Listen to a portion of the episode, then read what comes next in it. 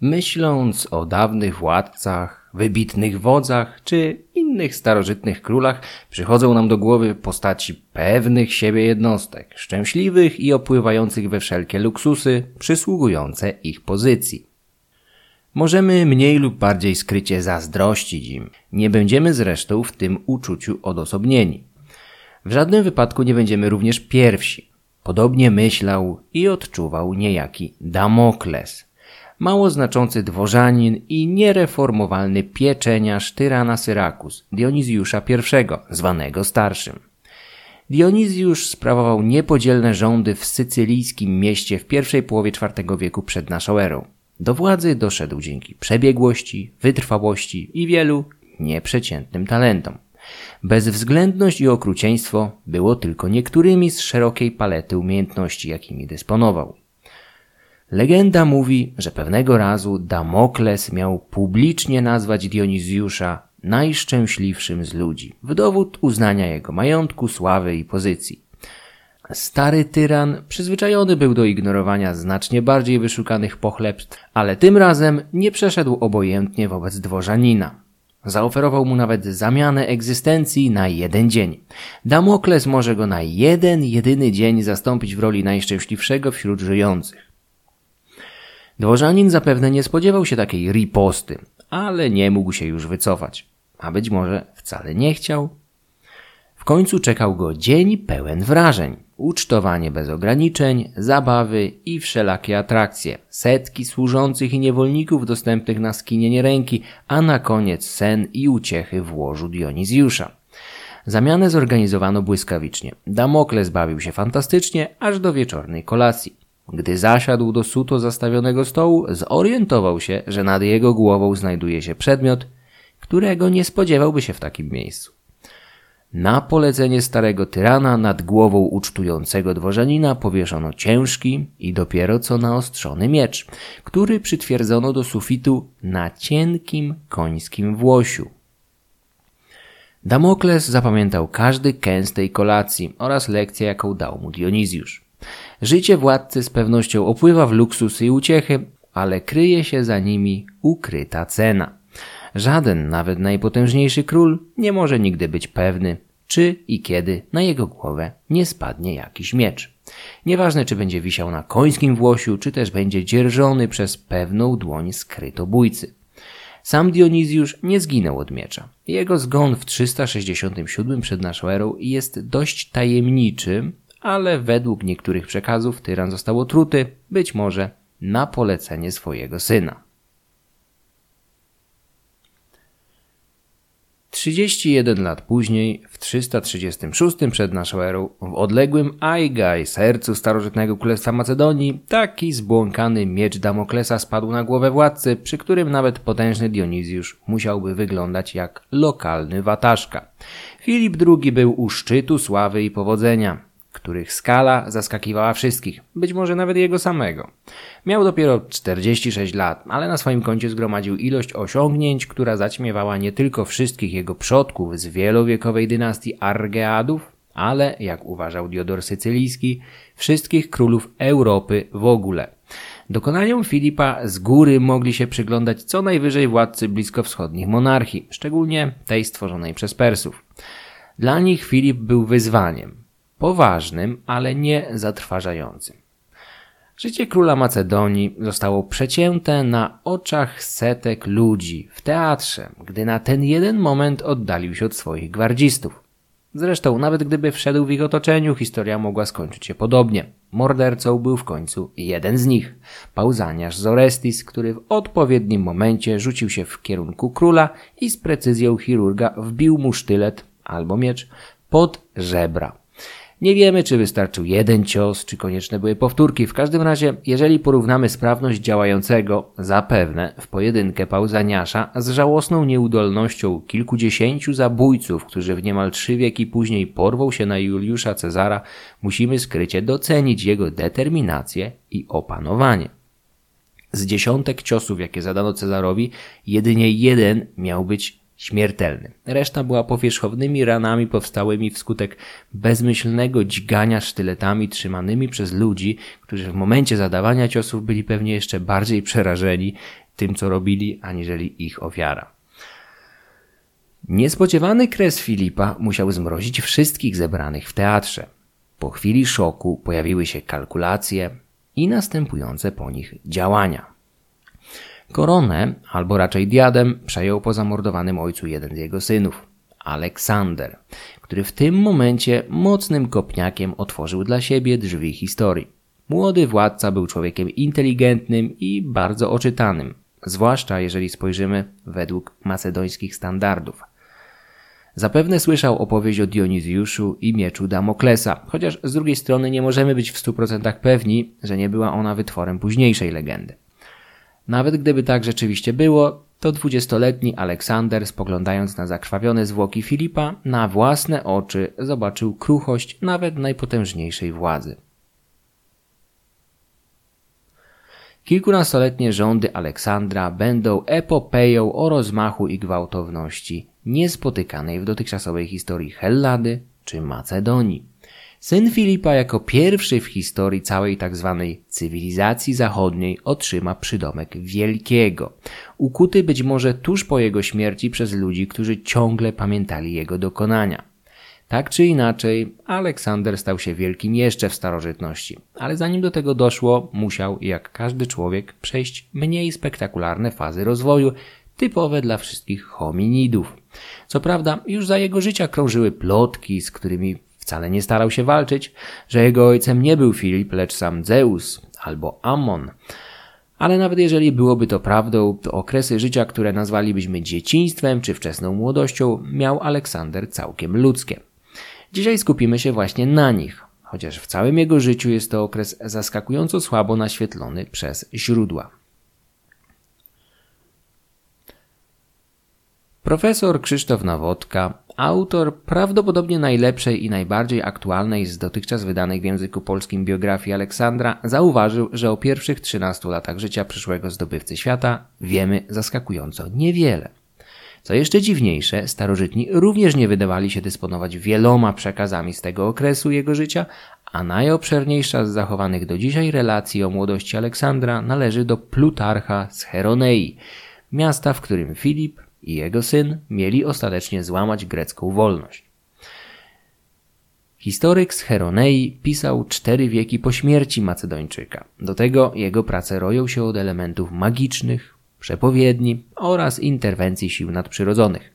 Jakby tego było mało, Plutarch wykazywał wybitną skłonność do moralizatorstwa ale w sumie na tym polegały jego żywoty sławnych mężów, biografie kilkudziesięciu najważniejszych wodzów i władców starożytności, w której dziejopis zestawiał ze sobą w pary poszczególnych mężczyzn, starając się znaleźć jakieś podobieństwa w ich postępowaniu, motywacjach oraz losie. Obok Aleksandra, zdaniem starożytnych, postawić można było jedynie Juliusza Cezara i to właśnie ich żywoty równoległe są tematem jednej z ksiąg Plutarcha. Pradawność i bujne rozgałęzienie drzewa genealogicznego zawsze było istotne. Nie inaczej było w starożytności. Aleksander mógł pochwalić się prawdziwie błękitną krwią, gdyż po mieczu, czyli po ojcu, wywodził się od samego Karanosa z Argos, protoplasty jednej z linii genealogicznych, które zaowocowały powstaniem dynastii Argeadów. Karanos należał do rodu Heraklidów, potomków Heraklesa, chociaż jego samego miało od pogromcy Hydry dzielić aż 16 pokoleń. Pochodzenie po kądzieli było równie zaszczytne, gdyż Olimpias, zwana także czasem Olimpiadą, wywodziła się z rodu Ajakidów. Eponimem dynastii był Ajakos, syn samego Zeusa, ojciec Peleusa, dziad Achillesa. Ajakidzi i Argeadzi mogli przypisywać sobie w końcu pochodzenie od samego króla bogów. Wiele wskazuje na to, że w przypadku Olimpias było ono nawet świeższe. Możemy drwić z tych antycznych genealogii, ale w tych odległych czasach wielu brało je zupełnie poważnie. Plutarch dosłownie zapewnia, że jego informacje są w pełni wiarygodne. Dziejopis nie wystrzega się jednak błędów. Opisując pierwsze spotkanie rodziców Aleksandra, myli wuja Olimpia z Arymbasa z jej bratem. Osierocona przez rodziców dziewczyna znajdowała się bowiem pod opieką wuja, władcy epirockich molosów. Olimpias miała poznać Filipa na wyspie Samotrace, leżącej w połowie drogi między wyspą Limnos a wybrzeżami Tracji w północnej części Morza Egejskiego. Tutaj miały się odbywać tajemnicze misteria kabirów, podczas których w trakcie inicjacji poznała się młoda para. Można powątpiewać w przypadkowość takiego spotkania. Dla dwudziestoparoletniego Filipa było to bowiem bodajże piąte małżeństwo i w żadnym wypadku nie ostatnie. Mariaż był podyktowany przede wszystkim rozumem i polityczną kalkulacją. Młody król Macedonii, co prawda, zdołał już zabezpieczyć istnienie podupadającego królestwa, ale ciągle potrzebował sojuszników, którzy stanowiliby przeciwwagę dla licznych wrogów. Epir był jednym z nich. Nie można naturalnie wykluczyć ludzkich uczuć. Olimpias miała być bowiem wyjątkowo piękną kobietą, zaś Filip znany był z elokwencji oraz umiejętności czarowania ludzi. Liczne małżeństwa i miłostki, z jakich był znany, również mogą świadczyć za dowód, że potrafił zdobywać nie tylko niedostępne miasta. Owocem związku Ajakidów i Argeadów była dwójka dzieci. Starszy Aleksander i nieco od niego młodsza Kleopatra. Aleksander miał przyjść na świat w miesiącu znanym jako Hekatombaion, co odpowiadałoby naszemu lipcowi. Był rok 356 przed naszą erą. Legenda mówi, że tego samego dnia Filip miał otrzymać trzy świetne wiadomości. Pierwsza donosiła, że jego najlepszy generał Parmenion pobił właśnie krnąbrnych Ilirów, którzy, pomimo poniesionej kilka lat wcześniej z rąk Macedończyków klęski, znowu podnieśli swoje harde głowy. Z drugiej Dowiedział się z kolei, że jego zaprzęg wygrał podczas Igrzysk Olimpijskich. Wyścigi rydwanów były wówczas dyscypliną olimpijską, czymś na kształt naszych wyścigów Formuły 1, z tym, że największy splendor spadał nie na woźnicę, lecz na właściciela zaprzęgu oraz stajni. Zwycięstwo olimpijskie było tak istotne z marketingowego punktu widzenia, że wizerunek triumfującego zaprzęgu często miał odtąd pojawiać się na rewersie monet bitych przez Filipa. Trzecia wiadomość była być może jeszcze szczęśliwsza niż poprzednie. Olimpias urodziła bowiem władcy syna Aleksandrosa, którego imię znaczyło po grecku obrońca mężów. Jakiś rok lub dwa lata później narodzi się także młodsza Kleopatra, która przeżyje swojego sławnego brata. Jednak w historii Macedonii, tak jak wiele kobiet przed nią i po niej, będzie głównie przedmiotem, nie zaś podmiotem. Aleksander i Kleopatra byli jedynymi dziećmi dla Olimpias, ale nie można tego samego powiedzieć o Filipie. Syn Amentasa miał jeszcze przynajmniej troje dzieci, które znamy z imienia oraz bliżej nieokreśloną liczbę nieznanych nam, anonimowych synów i córek, których imion i losów nikt nie zanotował. Starożytni pisarze wspominali, że Filip miał jeszcze wielu synów, ale najczęściej zmarli oni młodo, od chorób bądź miecza. Przyrodnim rodzeństwem Aleksandra i Kleopatry byli Aridaios, Kynane oraz Tesalonika. Aridaios, znany później jako Filip III, był zapewne nieco starszy od Aleksandra. Przyszedł na świat jako owoc związku Filipa z Filinną z Larysy, Tesalką, zapewne kochanką młodego króla. Wydaje się, że Aridaios, pomimo swojego starszeństwa, nigdy nie był poważnie traktowany w roli następcy tronu. Zawsze uchodził za upośledzonego i słabego, tak na ciele, jak umyśle. Plutarch oskarżał jego dolegliwości Olimpias, która miała otruć chłopca, aby utorować drogę do tronu Aleksandrowi, ale wydaje się to skrajnie nieprawdopodobne. Przyrodnie siostry Aleksandra przyszły na świat z innych małżeństw. Kynane była córką Audaty, iliryjskiej księżniczki, córki wiekowego wodza Bardylisa pokonanego przez Filipa tuż po objęciu władzy. Iliryjki cieszyły się w swoim kraju większą swobodą od Greczynek czy Macedonek, które większość życia spędzały w domach. Audata miała mieć nawet doświadczenie bojowe, a według rzymskiego pisarza Poliainosa nauczyła swoją córkę Kynanę walki wręcz, łowiectwa i jazdy konnej. Kynane miała przekazać tę wiedzę swojej córce Eurydyce. Iliryjskie księżniczki, niczym mityczne Amazonki, utrzymywały więc swojego rodzaju niezależność kulturową na macedońskim dworze. Niezależność, jaka była niewyobrażalna w greckim polis.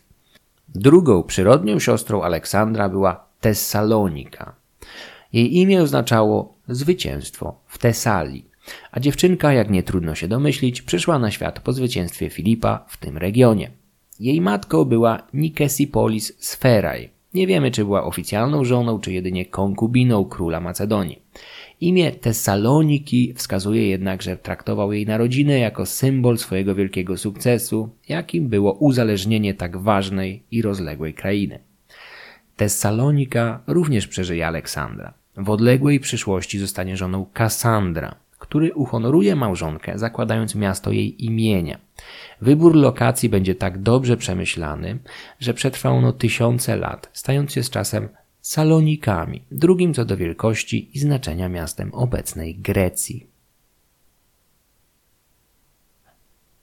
Kleopatra, Aridaios, Kynane i Tesalonika.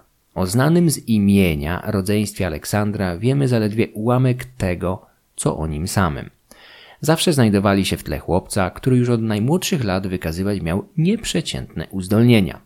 Albo przynajmniej tak pisano już po fakcie. Część bowiem historii związanych z dzieciństwem wielkiego Macedończyka zbliża się niebezpiecznie blisko do świata baśni, szczególnie te dotyczące okoliczności jego poczęcia i narodzin. Olimpias uchodziła za kobietę impulsywną, władczą, okrutną i tajemniczą. Jej dalsze losy oraz liczne zbrodnie popełnione za życia Aleksandra i po jego śmierci potwierdzają przynajmniej część z tych zarzutów. Mówiło się, że oddawała się kultom, w których dużą rolę odgrywały węże, co może wskazywać na rytuały związane z płodnością. W końcu wąż zrzucający co jakiś czas górne warstwy na skórka podczas tzw. Tak wylinki kojarzył się ludziom od dawien dawna nie tylko z regeneracją, ale wręcz reinkarnacją i nieśmiertelnością. Bliskość, w jakiej był z ziemią, po której pełzał, też miała swoje znaczenie. Filip miał początkowo bardzo pożądać swojej epirowskiej żony, ale jego zaloty straciły na sile, gdy, próbując wtargnąć do jej łoża, natrafił tam na pełzające gady. Mówiono także, że pod postacią węża łoże Olimpia nawiedzał jakiś bóg, a Filip miał przez szczelinę podejrzeć harce, jakim jego małżonka oddawała się z gościem z innego świata. Oko, którym świętokradczo spoglądał na hierogamię, boskie gody, miał później nieszczęśliwie stracić podczas oblężenia greckiego polis Metone w 355 lub 354 przed naszą erą. Tak przynajmniej mawiali ludzie. Z biegiem lat i dokonań Aleksandra nasilały się coraz to nowe historie opowiadające nie tylko o jego narodzinach, ale i poczęciu. Coraz częściej Filip pozbawiany był w nich odpowiedzialności za zapłodnienie Olimpias. Zastępował go w tym jakiś bóg, Zeus albo egipski Ammon. Postawa samej matki przyszłego zdobywcy Azji była w tej materii co najmniej niejednoznaczna. Według jednych ochoczo rozpowszechniała takie plotki, inni zaś dowodzą, że byli świadkami, jakoby Olimpias sama zganiła je jako potwarz dla niej i posądzenia o cudzołóstwo. Ja prywatnie daję wiarę ojcostwu Filipa, który nie dość, że gwałtownie stracił życie, będąc u szczytu powodzenia, to potem jeszcze utracił dużą część zasłużonej sławy i obecności w zbiorowej świadomości przysłoniętych dokonaniami syna. Odbieranie mu dodatkowo ojcostwa Aleksandra byłoby już po prostu nieludzkie. Rodzice chłopca mogli, jak wspomniałem, pałać do siebie szczerym uczuciem, którego efektem była co najmniej dwójka dzieci. Nie jesteśmy w stanie nic na ten temat powiedzieć. Wiemy jednak z całą pewnością, że Olimpias prędko znienawidziła męża, oskarżając go o liczne zdrady, pijaństwo i wiele innych przywar. Była zaledwie jedną z kilku małżonek Filipa, nie pierwszą i nie ostatnią. Nasza wiedza o macedońskim dworze, zasadach elekcji oraz hierarchii, szczególnie wśród kobiet, jest szczątkowa. Nie jesteśmy na przykład w stanie odtworzyć zasad wyboru króla macedońskiego, gdyż każda elekcja różniła się w jakiś sposób od innych. Tym trudniej powiedzieć coś o żonach panujących władców. Istnieją poszlaki, na podstawie których można sugerować, że król był w stanie wybrać jedną z żon i oficjalnie uczynić ją kimś na kształt pierwszej damy, królowej matki. Dwie żony Filipa, Audata i ostatnia Kleopatra przyjmowały po ślubie imię Eurydyka, należące wcześniej do jego matki, co mogło wskazywać na szczególne względy, jakimi je darzył. Olimpias nie była jedną z nich, ale przynajmniej przez część życia Filipa odgrywała istotną rolę na dworze. Jest pewne, że pragnęła więcej władzy, a jedyną szansą na spełnienie tych marzeń był jej syn. Tradycja podaje, jakoby Aleksander przyszedł na świat tej samej nocy, gdy w odległym Efezie w płomieniach stanęła świątynia tamtejszej Artemidy, uważana za jeden z siedmiu cudów świata starożytnego. Podpalić ją miał niejaki Herostratos, lokalny szewc chorobliwie pożądający sławy. Kilka stuleci później pewien retor, Hegezjasz z Magnezji, miał żartować, że nic dziwnego, że świątynia stanęła w ogniu. Artemida w końcu sama pewnie była akuszerką przy narodzinach Herosa tej skali co Aleksander. Nie mogła więc doglądać swojego przybytku. Naturalnie połączenie pożaru świątyni wraz z narodzinami Aleksandra samo w sobie wydaje się być grubymi nićmi szyte. Gdy jeszcze dodamy do tego fakt, że w tym samym czasie miało dojść do zwycięstwa nad Ilirami oraz wygranego wyścigu w Olimpii, wszystko zaczyna wyglądać na niebezpiecznie podejrzany zbieg okoliczności. Oczywiście wszystkie wyżej wymienione wydarzenia miały miejsce, nie tylko w tym samym roku, ale zapewne w odstępie kilku miesięcy bądź co najwyżej tygodni. Na pewno jednak nie doszło do nich jednocześnie.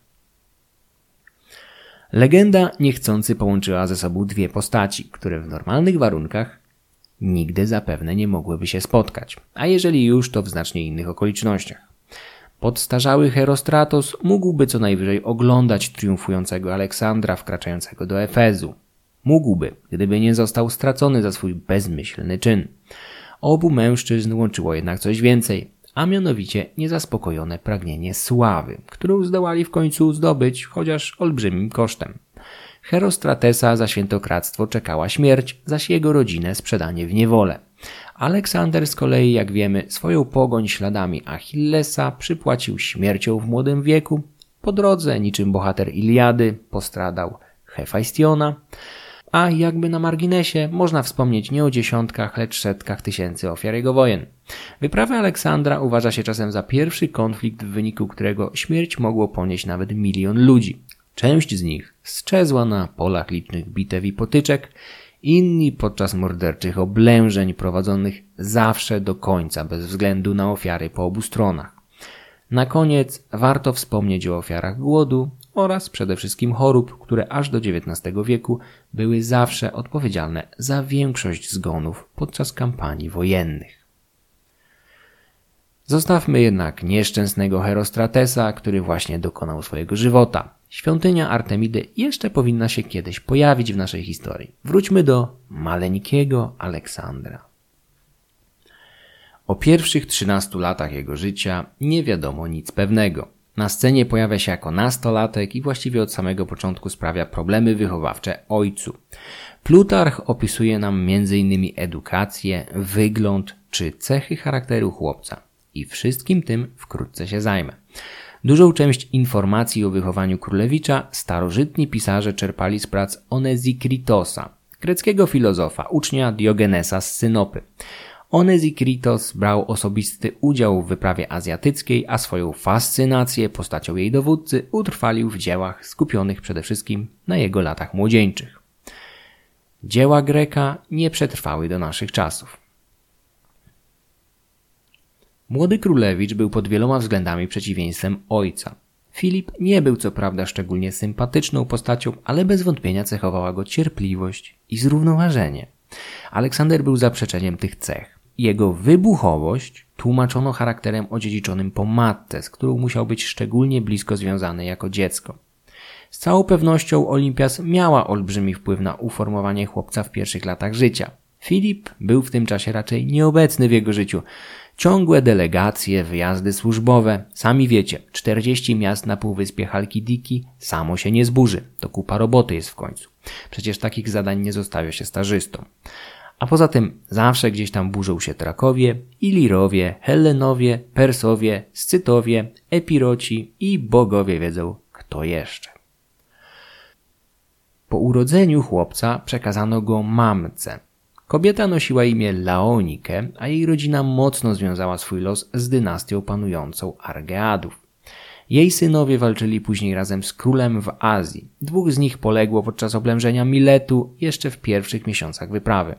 Brat Laonike, Kleitos, zwany Czarnym, uratował Aleksandrowi życie podczas pierwszej poważnej azjatyckiej bitwy nad rzeką Granik. Wiele lat później, w irańskiej Ekbatanie, Aleksander zamorduje Kleitosa podczas pijackiej awantury, jednej z wielu, do jakich dochodziło wśród Macedończyków, którzy, zdaniem Greków, nie zwykli mieszać wina z wodą. Chłopiec od najmłodszych lat musiał uczyć się jazdy konnej i posługiwania się bronią, szczególnie mieczem oraz ksystonem, trzymetrową lancą kawaleryjską.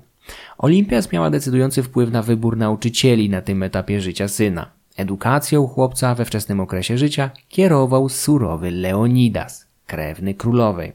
Mężczyzna przyzwyczajał królewicza do życia pełnego dyscypliny, trudów i wyrzeczeń, bez stałych posiłków czy spokojnego snu. W przyszłości mógł zostać władcą, a znając historię Macedonii, musiał być także przygotowany na bycie żołnierzem. Skąpstwo Leonidasa było legendarne, o czym świadczy pewna historia. Młody Aleksander miał zostać niegdyś skarcony przez wychowawcę, gdy zbyt lekką ręką spalił zbyt dużo kosztownego kadzidła na ofiarę bogom. Leonidas upomniał go, że będzie mógł sobie na taką rozrzutność pozwolić dopiero wtedy, gdy podbije dalekie wschodnie krainy, skąd kadzidło miało pochodzić. Wiele lat później, po zdobyciu gazy, młody król odkryje w niej olbrzymie zapasy mirry i kadzidła, liczące łącznie podobno 600 talentów, czyli ponad 15 ton. W typowym dla siebie geście szczodrości Aleksander każe wysłać całą zdobycz swojemu staremu wychowawcy, aby wreszcie przestał skąpić bogom. Cenne wonności były wówczas niemal w całości importowane z Azji, a szczególnie z Półwyspu Arabskiego. Import wonnych skarbów pozostawiał negatywny bilans handlowy po stronie kupców europejskich, tracących złoto w zamian za ulotne kadzidła.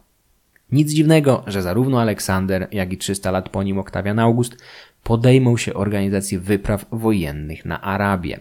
Ekspedycja Aleksandra nie dojdzie do skutku z powodu jego śmierci, zaś wyprawa rzymskiego wodza Gallusa będzie logistyczną katastrofą. Poza surowym Leonidasem wiemy z pewnością o drugim nauczycielu Lizymachu, który być może zajmował się literaturą. Według niektórych relacji Aleksander oraz jego towarzysze zabaw i edukacji bardzo zżyli się z tym nauczycielem. Podczas zajęć wszyscy posługiwali się przybranymi imionami zaczerpniętymi z homeryckich eposów. Młody królewicz był oczywiście Achillesem, do czego predestynowało go również jego pochodzenie. W kanonie nauk była jeszcze z pewnością muzyka. Chłopiec od młodych lat musiał sporo czytać i zapewne dużą część z poznanych lektur przyswoił sobie do 16 roku życia. Później, czyli po wkroczeniu w dorosłe życie, zwyczajnie nie miałby już na to zbyt wiele czasu. Wśród lektur Królewicza pierwsze miejsce zajmowała oczywiście Iliada, którą miał potem razem z nieodłącznym sztyletem trzymać pod poduszką. Podobno bardzo cenił sobie poezję Pindara, czemu zresztą dał szczególny wyraz po zdobyciu i zmasakrowaniu zbuntowanych Teb w 365 przed naszą erą, potężnego miasta w środkowej Grecji. Teby zrównano z ziemią, a całą jej ludność sprzedano w niewolę. Ale w mieście oszczędzono wszystkie świątynie, cytadelę, w której zasiadł macedoński garnizon oraz właśnie dom Pindara. Aleksander miał podobno znać na pamięć wiele utworów Eurypidesa. Czytywał także dzieła historyka Filistosa oraz poematy Filoksenosa i Talestosa, poetów specjalizujących się w tzw. Tak dytyrambach, pieśniach pochwalnych na cześć Dionizosa, a później także Apollona. Poważne, wzniosłe, patetyczne dytyramby przybierały czasem cechy poezji emocjonalnej. Podczas swojej azjatyckiej wyprawy syn Filipa nie będzie miał już tyle czasu na lekturę, zwłaszcza, że wędrując z armią po bezdrożach centralnej Azji, dostęp do bibliotek z grecką literaturą będzie, delikatnie mówiąc, utrudniony. Pomimo tego wiemy, że król regularnie prosił o podsyłanie mu nowości literackich.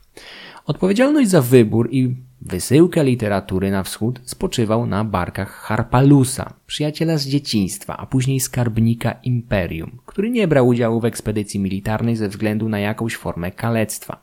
Oprócz wcześniej wymienionych autorów, druh z dziecięcych lat podsyłał swemu królowi również dzieła Sofoklesa i Aeschylosa.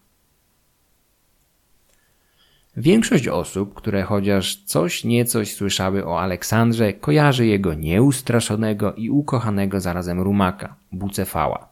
Historia pierwszego spotkania zwierzęcia i Aleksandra, nawet jeżeli przejaskrawiona, zdradza w pewnym sensie charakter młodzieńca. Bukefalos, czyli byczogłowy, miał stać się najsłynniejszym koniem starożytności. Czarny, rosły rumak z białą plamą na czole miał przyjść na świat w Tesalii, krainie znanej z najlepszych koni w Helladzie. Właściciel Bucefała, Filonikos, miał pojawić się na dworze w macedońskiej Pelli i zaoferować ogiera Filipowi za astronomiczną wówczas kwotę 13 talentów attyckich w srebrze. Talent attycki ważył 26 kg 197 gramów.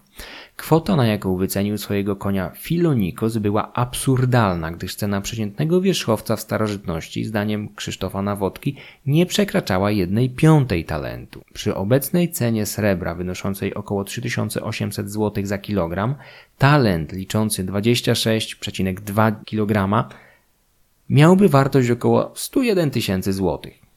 13 talentów to około 1 300 tysięcy złotych. Naturalnie siła nabywcza w starożytności była prawdopodobnie kilkukrotnie wyższa aniżeli ma to miejsce obecnie, więc nie sposób po prostu przeliczyć tych cen na złotówki i porównać do naszych, ale cena wywoławcza Bucefała dorównywała kwocie, jaką należało wówczas zapłacić za 65 przeciętnych wierzchowców. Koń miał być szczególnie narowisty i dziki. Filip błyskawicznie dostrzegł te wady rumaka i zrezygnował z kupna, albo po prostu wyrzucania pieniędzy w błoto. W końcu lepiej kupić za to jakąś katapultę i skruszyć mury któregoś z krnąbrnych miast. W przypadku Filipa sprawdza się powiedzenie, że człowiek może wyjść z Macedonii, ale Macedonia z człowieka nigdy. A na marginesie imię Filipos znaczy mniej więcej tyle co miłośnik koni, więc król z pewnością znał się na rzeczy albo przynajmniej jego imię zobowiązywało go do znajomości w tej materii. Transakcja nie doszłaby do skutku, gdyby nie nagłe pojawienie się nastoletniego Aleksandra, który zdecydowanie sprzeciwił się decyzji ojca, zapewniając go i wszystkich zgromadzonych, że on sam okiełzna narowistego konia, który nie dał się ujeździć żadnemu z doświadczonych stajennych jego ojca. Miał podobno obiecać, że jeżeli nie uda mu się ta sztuka, to sam zapłaci jego cenę, co oczywiście mogłoby być dość problematyczne dla nastolatka, ale kto tam wie, ile miał Aleksander w skarbonce. Kluczem do złamania oporu zwierzęcia miało być odkrycie przez chłopca źródła jego lęku przed własnym cieniem. Bucefał miał nerwowo reagować, widząc swój cień, co zauważył nastolatek, w przeciwieństwie do Filonikosa, Filipa i całej masy innych dorosłych, z których wielu spędziło w siodle kilka dekad. Aleksander miał opanować zwierzę, postępując z nim łagodnie, a następnie dosiąść wierzchowca i przegalopować na nim kilka razy wokół zgromadzonych, którzy najpierw przyjęli jego wyczyn z trwogą, ta zaś ustąpiła euforii.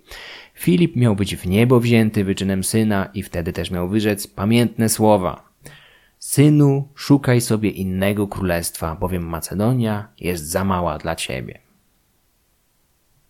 Historia może mieć w sobie jakieś ziarno prawdy. Być może faktycznie młody Aleksander poradził sobie z ujeżdżeniem trudnego wierzchowca.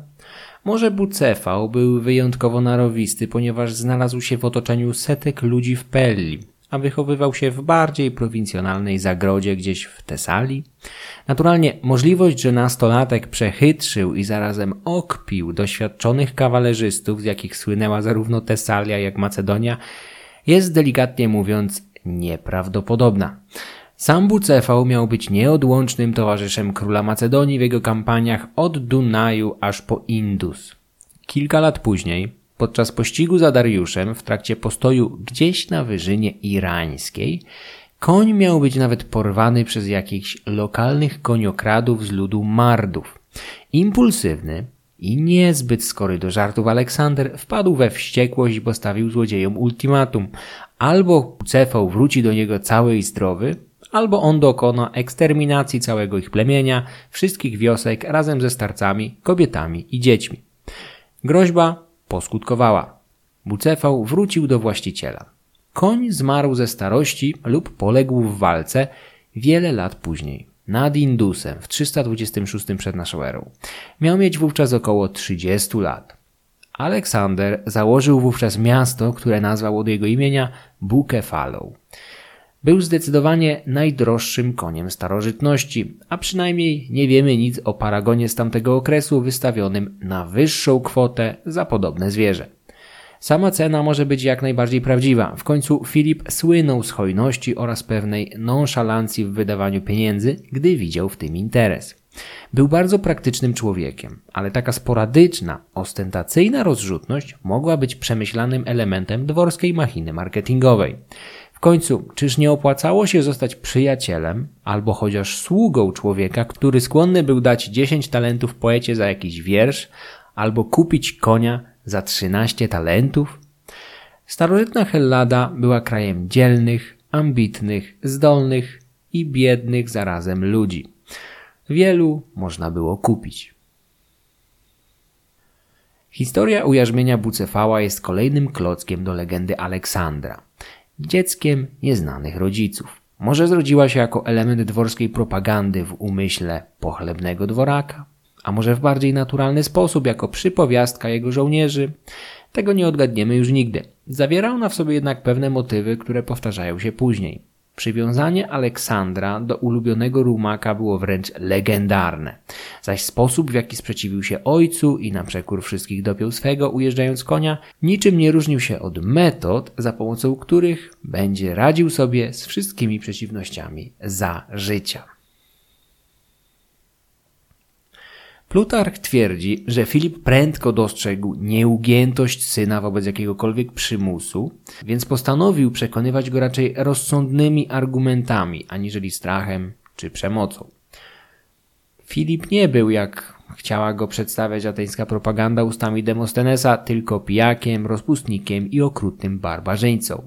Potrafił ocenić charakter chłopca i dobrać najlepsze jego zdaniem sposoby wpływania na niego. Troska o przyszłość potencjalnego następcy tronu przejawiała się w jego kosztownej i starannej edukacji. Macedonia nie miała szkół publicznych ani zbiorowej edukacji, zaś dzieci elit kształcono prywatnie. Nie inaczej było z następcami tronu. Wychowawcą Aleksandra został dość znany wówczas filozof oraz intelektualista Arystoteles ze Stageiry, miasta na półwyspie Halkidiki, zniszczonego, a następnie odbudowanego przez Filipa. Arystoteles jest postacią, o której praktycznie każdy z nas słyszał, pomimo, że dzielą nas od niego 23 stulecia. W chwili, gdy otrzymywał prestiżowe i niebywale intratne stanowisko na dworze w Macedonii, nie był jednak jeszcze takim mega celebrytą, jakim miał się stać później. Był jednym z wybitniejszych intelektualistów Hellady, a o samo stanowisko ubiegało się przynajmniej kilka innych szanowanych nazwisk. Wśród nich wiekowy ateński mówca Izokrates, nie mylić z nieżyjącym od kilku dekad Sokratesem. Isokrates był oddanym zwolennikiem Filipa, widzącym w królu przywódcę przyszłej panhelleńskiej krucjaty na Persję. Przedsięwzięcia, które mogło na jakiś czas zjednoczyć wojujących Greków, tak aby zapomnieli o mordowaniu siebie nawzajem i zajęli się ujarzmianiem innych ludów. Dlaczego stanowisko otrzymał Arystoteles? Zadecydować mogły powiązania rodzinne. Ojciec filozofa Nikomachos był niegdyś nadwornym lekarzem Amyntasa, ojca Filipa. Macedończyk mógł w tej sytuacji po prostu dojść do wniosku, że Arystoteles będzie osobą bardziej godną zaufania aniżeli jakiś przyjezdny filozof z Aten, Koryntu czy innego miasta. Dostęp do dworu oraz przede wszystkim umysłu potencjalnego następcy tronu mógł zostać powierzony tylko osobie, na której dyskrecję i lojalność można było liczyć. Aleksander pobierał lekcje u Arystotelesa przez dwa lub trzy lata, od około 343 do 340 przed naszą erą, a więc gdzieś między XII a XVI rokiem życia. Nauki odbywały się w starożytnej miejscowości Mieza, a pozostałości szkoły Arystotelesa można do dzisiaj oglądać w greckiej Nausie. Chłopiec nie uczył się sam. Towarzyszyli mu jego rówieśnicy, synowie najwybitniejszych rodów macedońskich. Wielu z nich będzie towarzyszyło młodemu królowi podczas jego wyprawy do Azji. Następcy tronu zazwyczaj wychowywali się otoczeni gromadą męskich rówieśników, którzy w przyszłości stanowili dla nich oparcie, w zamian za co byli dopuszczani do uczestniczenia w czymś, co możemy nazwać grupą trzymającą władzę. Macedoński dwór w pewnym sensie przypominał coś na kształt wielkiej struktury mafijnej z siecią często mniej lub bardziej formalnych powiązań, chwilowych sojuszy, małżeństw, układów i wszechobecnej konspiracji. Królestwo nie miało konstytucji, chociaż istniała tradycja, zwyczaje i niepisane zasady postępowania. Nie wiemy konkretnie, czego Arystoteles uczył Aleksandra, ale zapewne edukacja nie odbiegała zbytnio od tego, czego uczono wówczas chłopców z bogatych rodzin w Helladzie. Królewicz pod przewodnictwem nowego wychowawcy zgłębiał literaturę, etykę, politykę oraz medycynę. Znajomość podstaw tej ostatniej, albo raczej czegoś, co nazwalibyśmy zielarstwem, będzie umiejętnością potwierdzoną przez licznych kronikarzy opierających się na wspomnieniach towarzyszy oraz dziejopisów współczesnych królowi. Aleksander miał niejednokrotnie sam przyrządzać różne preparaty ziołowe dla swoich towarzyszy. Arystoteles mógł także wprowadzać swojego ucznia w tajniki erystyki, czyli sztuki prowadzenia sporów. Młody król musiał także szlifować niezbędną w jego przyszłym życiu, króla i wodza zarazem, umiejętność przekonującej wymowy, retoryki. Chłopiec od małego poświęcał dużo czasu na ruch oraz zajęcia atletyczne. Uwielbiał konkurencję, ale bywał wybredny wobec przeciwników. Jedno z podań mówi, że młody Aleksander zapytany, czy chciałby wziąć udział w Igrzyskach Olimpijskich, odparł, że chętnie, ale tylko wtedy, jeśli jego przeciwnikami będą synowie królów i władców. Jego pewność siebie, ambicja i czasami wyniosłość były widoczne już we wczesnej młodości. Przez całe życie lubił ruch na świeżym powietrzu i nawet w ostatnich tygodniach swojej egzystencji jako władca Azji miał po posiłku w babilońskim pałacu udawać się z przyjaciółmi grać w piłkę bądź uprawiać zapasy, o czym wspominają tak zwane efemerydy. Królewskie pamiętniki prowadzone przez Eumenesa Skardi, greckiego sekretarza na dworze królewskim. Pomimo zamiłowania do uprawiania sportu, młody władca miał z lekceważeniem wypowiadać się o zawodowych sportowcach. Podczas zwiedzania jednego z greckich miast Azji Mniejszej, świeżo przejętego z rąk Persów, mieszkańcy oprowadzali Aleksandra po swoim grodzie, pokazując mu piękne rzeźby przedstawiające słynnych rodaków, którzy zdołali odnieść zwycięstwa w Igrzyskach Olimpijskich. Niewzruszony Aleksander, patrząc na kunsztowne pomniki nagich atletów, miał z przekąsem zapytać – a gdzież byli ci mężczyźni o tak pięknych ciałach, gdy barbarzyńcy podbijali wasze miasto? Jak wyglądał syn Filipa? Na początek musimy na bok odłożyć wszelkie niesprawdzone i podejrzane relacje, w większości biorące się z tak zwanego romansu o Aleksandrze. Heterochromia, czyli odmienne zabarwienie tęczówek oczu, nie znajduje nigdzie indziej żadnego potwierdzenia. Podobnie między bajki można włożyć informacje o zębach ostrych jak u węża czy rzekomej epilepsji. Jedyny atak przypominający padaczkę przytrafił się Aleksandrowi jako skutek uboczny udanej terapii ziołowej jego nadwornego lekarza, który w ten sposób starał się przerwać kilkudniową agonię i wysoką gorączkę króla, będącą efektem jego nierozsądnej kąpieli w lodowatym nurcie jakiejś górskiej rzeki na pograniczu dzisiejszej Turcji i Syrii.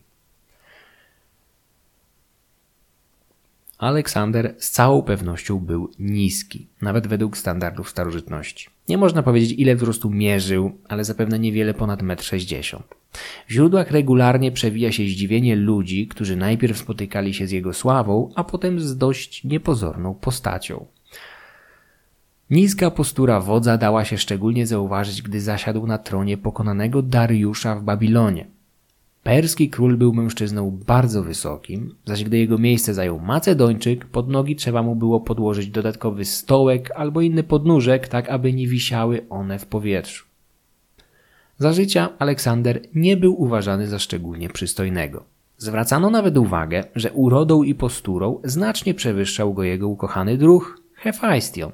Co również zaowocowało komedią pomyłek tuż po bitwie pod Issos, gdy matka Dariusza, Sizy Gambis, na kolanach zwróciła się z prośbą o łagodne traktowanie do Hefajstiona zamiast niepozornego, nie wyróżniającego się urodą ani bogatym odzieniem Aleksandra. Do naszych czasów nie zachował się żaden z oryginalnych portretów władcy wykonanych w formie obrazów Apellesa czy rzeźb Lizypa. Przetrwały jednak wierne kopie tego drugiego, sporządzane jeszcze w starożytności. Poza tym mamy co prawda niezbyt wyraźne, ale dość realistyczne profile na monetach. Oczywiście rogi Ammona możemy zignorować. Aleksander miał wyróżniać się bardzo jasną, jak na Macedończyka, karnacją z lekko zaczerwienionymi policzkami, szyją oraz torsem. Trudno ocenić, jaki kolor miały jego włosy. Podobno były jasne, co najprawdopodobniej oznacza, że był brunetem. Takiego właśnie koloru włosy widzimy na mozaice z domu Fauna w Pompejach, która co prawda jest znacznie młodsza, ale uchodzi za kopię oryginału z epoki hellenistycznej. O dużej wierności mozaiki, której oryginał możemy oglądać w Muzeum Archeologicznym w Neapolu, świadczy pieczołowitość odtworzenia rynsztunku, właściwego dla IV wieku przed naszą erą. Pancerz wodza kształtem i zdobieniami bardzo przypomina ten odkryty w grobowcu numer 2 w Werginie. Podobnie rzecz ma się z rękojeścią miecza, beockimi hełmami na głowach oraz ksystonami w rękach hetajrów. Widoczne na słynnej mozaice, zaczesane do tyłu włosy z bokobrodami ciągnącymi się aż po szczękę, w pierwszej kolejności przywodzą mi na myśl młodego Elvisa Presleya. Uzupełniając obraz kopiami rzeźb Lizypa, musielibyśmy jeszcze stwierdzić, że Aleksander miał dość masywną szczękę oraz wydatne czoło. Cechą charakterystyczną młodego króla była głowa przechylona w lewą stronę i skłonność do wbijania dużych, wilgotnych i nieco wyłupiastych oczu w niebo.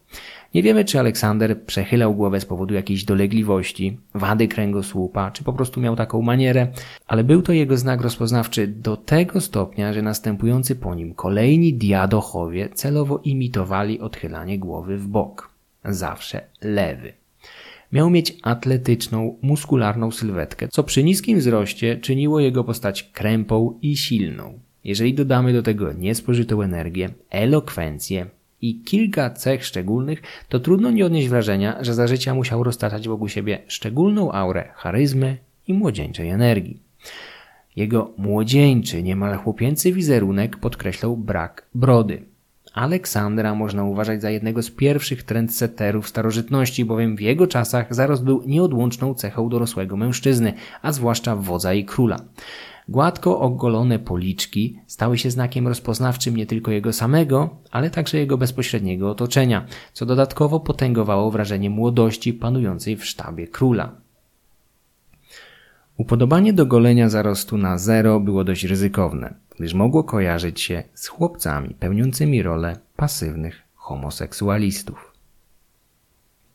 Do dzisiaj zachowały się nieliczne starożytne przedstawienia wodza z brodą stworzone przez artystów, którzy nigdy nie widzieli go na własne oczy, a nie wyobrażali sobie, aby tak potężny mężczyzna mógł być gładko ogolony. Jedną taką wazę odkryto w Apulii na południu dzisiejszych Włoch. Aleksander zapewne wzorował się na swoim bohaterze Achillesie, który zgodnie z Iliadą miał mieć dziewczęcą urodę. Ta zaś pomogła mu przez jakiś czas ukrywać się wśród córek Likomedesa celem uniknięcia udziału w wojnie trojańskiej. Wszystko popsuł jednak przebiegły Odyseusz.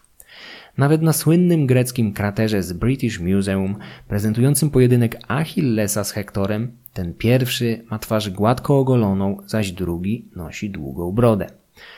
Aleksander zapoczątkował modę na golenie zarostu wśród elit helenistycznych, co jego następcy często będą imitować podczas kreacji swoich własnych wizerunków. Gdy rozmawiamy o nastoletnim Macedończyku, warto podjąć temat jego seksualności. W przypadku Aleksandra jednak nie ma za bardzo nad czym się rozwodzić.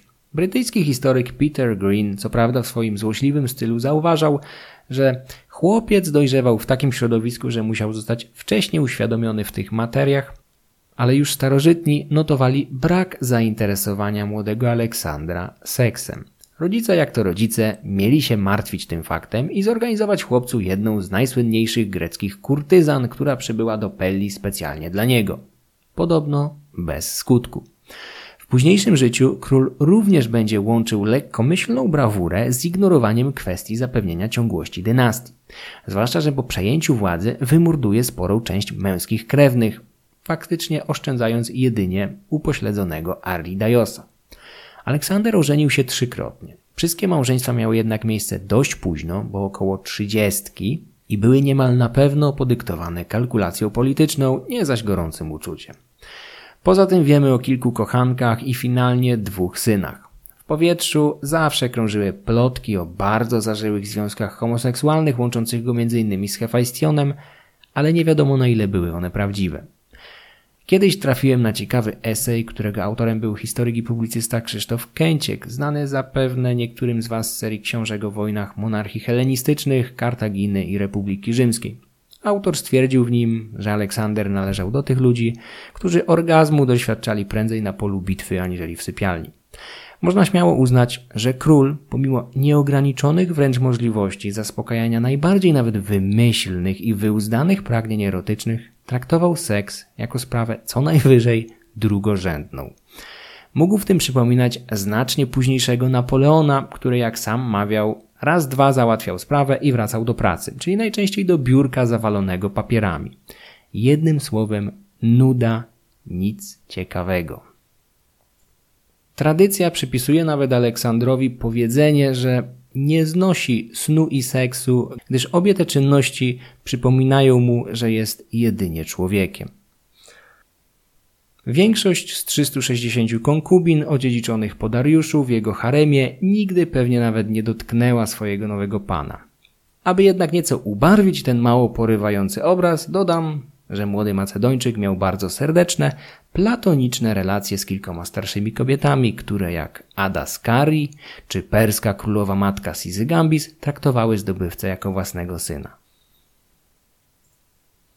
Około 16 roku życia Aleksander ukończył formalną edukację i wkroczył do świata dorosłych. Wiemy, choćby od Plutarcha, że już wcześniej królewiczowi zdarzało się na krótko zastępować nieobecnego ojca w charakterze regenta, chociaż z pewnością radą pomagał mu ktoś starszy i bardziej doświadczony. Nastolatek miał osobiście przyjąć perskich delegatów, na których zrobił duże wrażenie swoją nieposkromioną ciekawością, inteligencją i elokwencją. Nie pytał dyplomatów o dziwy i tajemnice Azji, ale o rzeczy znacznie praktyczniejsze. Przede wszystkim o siłę armii Wielkiego Króla oraz sieć dróg i czas potrzebny na przemieszczanie się między poszczególnymi centrami władzy wschodniego imperium. Między XVI a XVIII rokiem życia Aleksander zaczął brać czynny udział w ekspedycjach ojca, szczególnie w Tracji oraz Scytii. W tej pierwszej samodzielnie pacyfikował mniejsze ogniska buntu oraz założył pierwsze miasto swojego imienia, w czym naśladował sławnego ojca, fundatora Filippopolis. Źródła z epoki zgodnie podkreślają, że królewicz był niecierpliwy i spragniony sławy, będącej udziałem jego rodziciela. Po kolejnym zwycięstwie Filipa miał wyrazić niepokój, że ojciec dokona tak wiele, że dla niego nie pozostanie już nic wartościowego. Osiemnastoletni Aleksander pojawia się wreszcie pod Heroneją, gdzie w 368 przed naszą erą dowodzi macedońską kawalerią. Przypisuje mu się udział w decydującym momencie bitwy, kiedy to na czele jazdy przełamał opór Teban, unicestwiając elitarny święty zastęp. Jak dokładnie wyglądała bitwa, nie wiemy, ale następca tronu na pewno brał w niej udział. Po starciu wyruszył do Aten na czele macedońskiego poselstwa wiozącego prochy poległych w walce Ateńczyków do ich ojczyzny. Filip nigdy nie stanął osobiście w Atenach. Aleksander zaś zrobił to jedynie ten jeden raz. Dwa ostatnie lata życia Filipa upłynęły na porządkowaniu spraw w Grecji, wypowiedzeniu wojny Persji oraz kolejnym, ostatnim już małżeństwie z młodziutką Kleopatrą. To właśnie to ostatnie zdarzenie wywołało w Pelli eskalację, do jakiej doszło podczas wesela Filipa i Kleopatry. Opiekun panny młodej, Attalos, miał podczas ceremonii podkreślić jej rodowite, macedońskie pochodzenie, które miało pomóc Filipowi w doczekaniu się prawowitych, macedońskich następców tronu. W tym momencie Filip był żonaty przynajmniej z sześcioma kobietami i żadna z nich nie była rodowitą Macedonką. Nie wiadomo, czy złośliwa uwaga wymierzona w Aleksandra i Olimpias była zaplanowana, czy była jedynie efektem chwilowego zamroczenia alkoholem, przypadłości jakże powszechnej wszędzie tam, gdzie spotykało się przynajmniej kilku Macedończyków. Syn Filipa miał we wściekłości cisnąć pucharem w głowę Attalosa, który szczęśliwie uniknął trafienia i odwdzięczył się rzucając w młodzieńca swój kubek. Następnie wybuchła karczemna awantura, do której z obnażonym mieczem w dłoni włączył się sam Filip, wściekły na syna robiącego zadymę na jego weselu. Kulejący władca nie zdołał pokonać toru przeszkód złożonego z łóżek pełnych pijanych biesiadników i upadł gdzieś po drodze. Później obezwładnili go przeźwiejący goście. Konflikt eksplodował, a dziewiętnastoletni Aleksander umknął do Epiru bądź Ilirii, gdzie zaczął knuć intrygi przeciwko ojcu.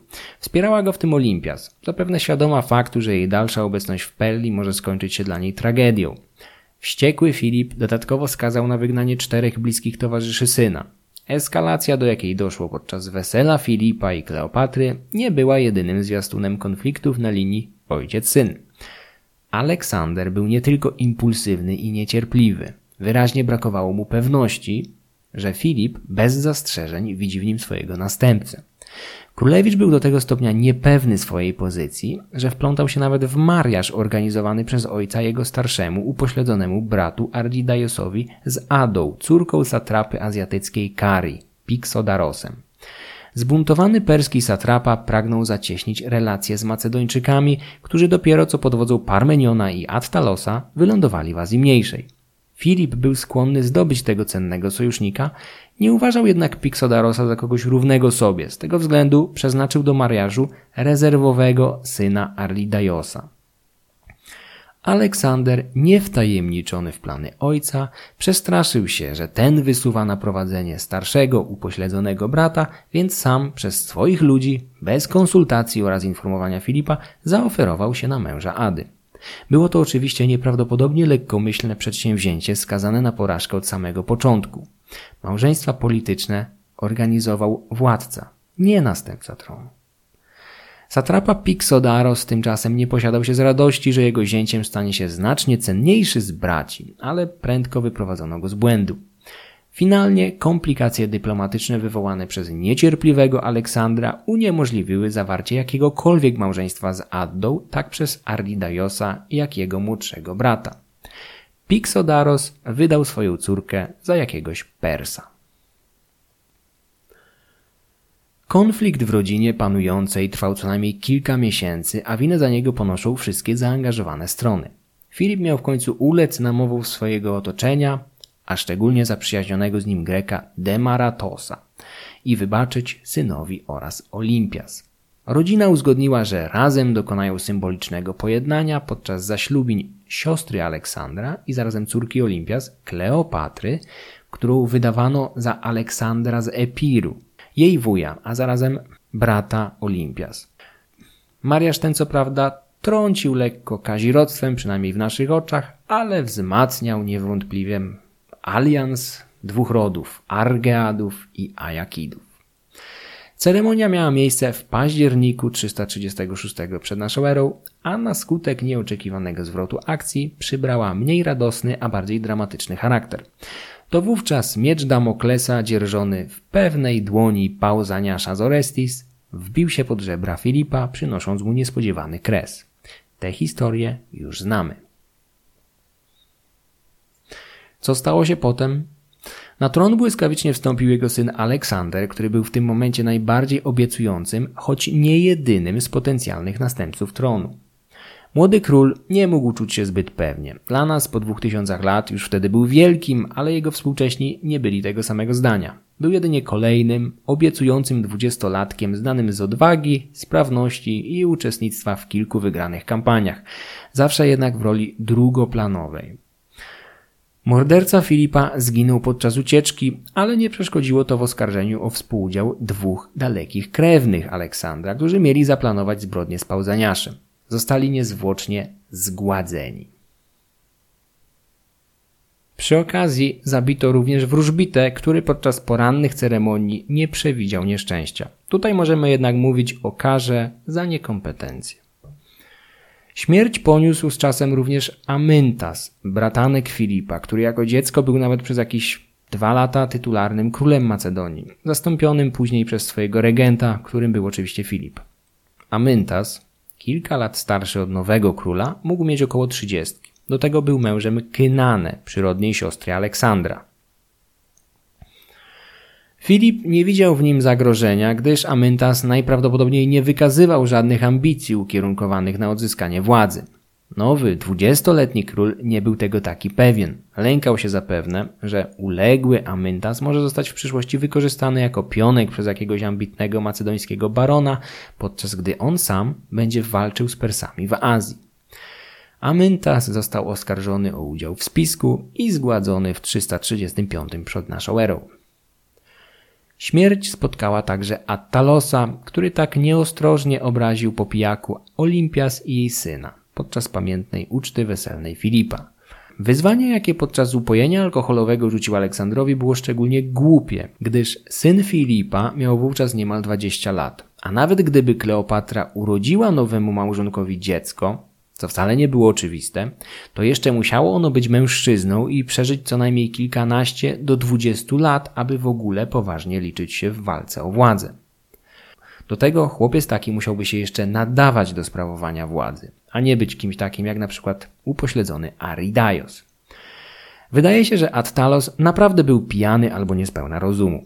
Wyzwanie rzucane Aleksandrowi opierało się jedynie na założeniach, że Filip przeżyje co najmniej kilkanaście lat, co przy jego wieku oraz trybie życia nie było znowuż tak oczywiste. Życie Atalosa wisiało na włosku, ale przez jakiś czas chroniły go dwa fakty. Był zięciem czołowego generała Parmeniona oraz jednym z dowódców misji ekspedycyjnej, jaka rok wcześniej wylądowała w Azji, tworząc przyczółek dla całej armii, która miała tam przybyć wraz z Filipem rok później. Attalos walczył o życie, nawiązując tajne rozmowy z Ateńczykiem Demostenesem, a następnie lojalnie przesyłając całą korespondencję, jaką z nim prowadził, Aleksandrowi, licząc, że ocali w ten sposób skórę. Mylił się. Młody król wysłał do generała gromadę podobnych sobie, gładko ogolonych i gotowych na wszystko młodzieńców pod dowództwem niejakiego Hekatajosa. Bez zbędnych ceregieli zamordowali Attalosa, być może jeszcze podczas audiencji w samym środku obozu pełnego jego ludzi. Ofiar zmiany władzy było więcej, ale najbardziej tragicznymi była Kleopatra, Eurydyka, świeżo poślubiona żona Filipa oraz jej kilkumiesięczne dziecko albo dzieci, bo co do płci oraz ilości noworodków nie ma w źródłach pełnej zgody. Justyn i Satyrus twierdzą, że dzieci było dwoje. Chłopiec Karanos oraz córka Europa. Z kolei archeolodzy odkryli w grobowcu numer jeden w Werginie ciało kobiety oraz tylko jednej kilkumiesięcznej dziewczynki. Obie wiekiem pasowały do profilu Kleopatry i Europy. Leżały tuż obok ciała wysokiego mężczyzny z potworną raną kolana pasującą do opisu jednego z obrażeń Filipa. Kleopatra i jej dziecko, o ile nie było chłopcem, nie stanowiła żadnego zagrożenia dla Aleksandra, więc jej śmiercią najczęściej obciążano mściwą Olimpias. Śmierć Karanosa byłaby na rękę Aleksandrowi i można przypuszczać, że wyraził na nią zgodę. Zabicie Europy niespecjalnie jednak pasuje do młodego króla. Niektóre źródła wskazują nawet na jego wściekłość z powodu tak niepotrzebnej eskalacji. Wydaje się, że to Olimpia zrzewiła po prostu jakąś prywatną niechęć do młodszej konkurentki, chociaż w tym wypadku nienawiść byłaby bardziej odpowiednim słowem. Według najbarwniejszej opowieści przekazanej przez Pauzaniasza, jej siepacze mieli zamęczyć potomstwo i matkę, przypalając je w jakimś piecu. Mniej szokujące przekazy mówią, że dziecko zamęczono na oczach matki, ta zaś powiesiła się z rozpaczy chwilę później, zapewne również pod przymusem. Jak wiele tego typu historii, istnieje duże prawdopodobieństwo, że sam opis zbrodni powstał później przez ludzi nieprzychylnych Olimpias. Ale sam fakt morderstwa nie ulega wątpliwości, a jej skłonność do okrucieństwa nie podlega dyskusji. Czystki w rodzie Argeadów podczas zmiany urzędującego władcy nie były niczym nowym, ale śmierć dzieci Kleopatry byłaby pierwszym zapisanym w źródłach przykładem zgładzenia tak młodych członków klanu. Podobne sytuacje mogły mieć miejsce wcześniej, ale nic o nich nie wiemy. W krótkim czasie po śmierci Attalosa i Kleopatry zlikwidowano wszystkich ich krewnych. Musiało to odbyć się za wiedzą i przyzwoleniem nowego króla. Tymczasem umarł król, niech żyje król.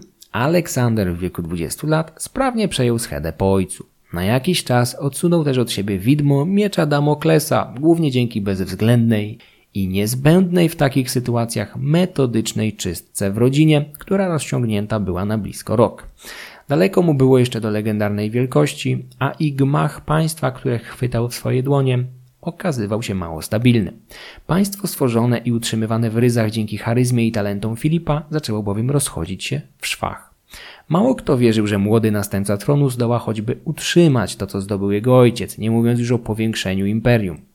Persowie odetchnęli z ulgą, Grecy zaczęli rwać się do kolejnej walki o wolność. Ilirowie i Trakowie również zauważyli dla siebie szansę na zrzucenie zależności od Argeadów. Młody król musiał przystąpić do ratowania zdobyczy ojca, a zrobił to z energią i sprawnością, która zdumiała nawet najbardziej zagorzałych sceptyków. Zapraszam do odwiedzenia naszego kanału na YouTube. Podcast Mroczne Wieki można wspierać na patronite.pl łamane na Mroczne Wieki. Serdecznie dziękuję wszystkim patronom, a szczególnie patronce Magdalenie. Filmy będące ekranizacją audycji można oglądać i komentować na YouTube, do czego wszystkich serdecznie zachęcam.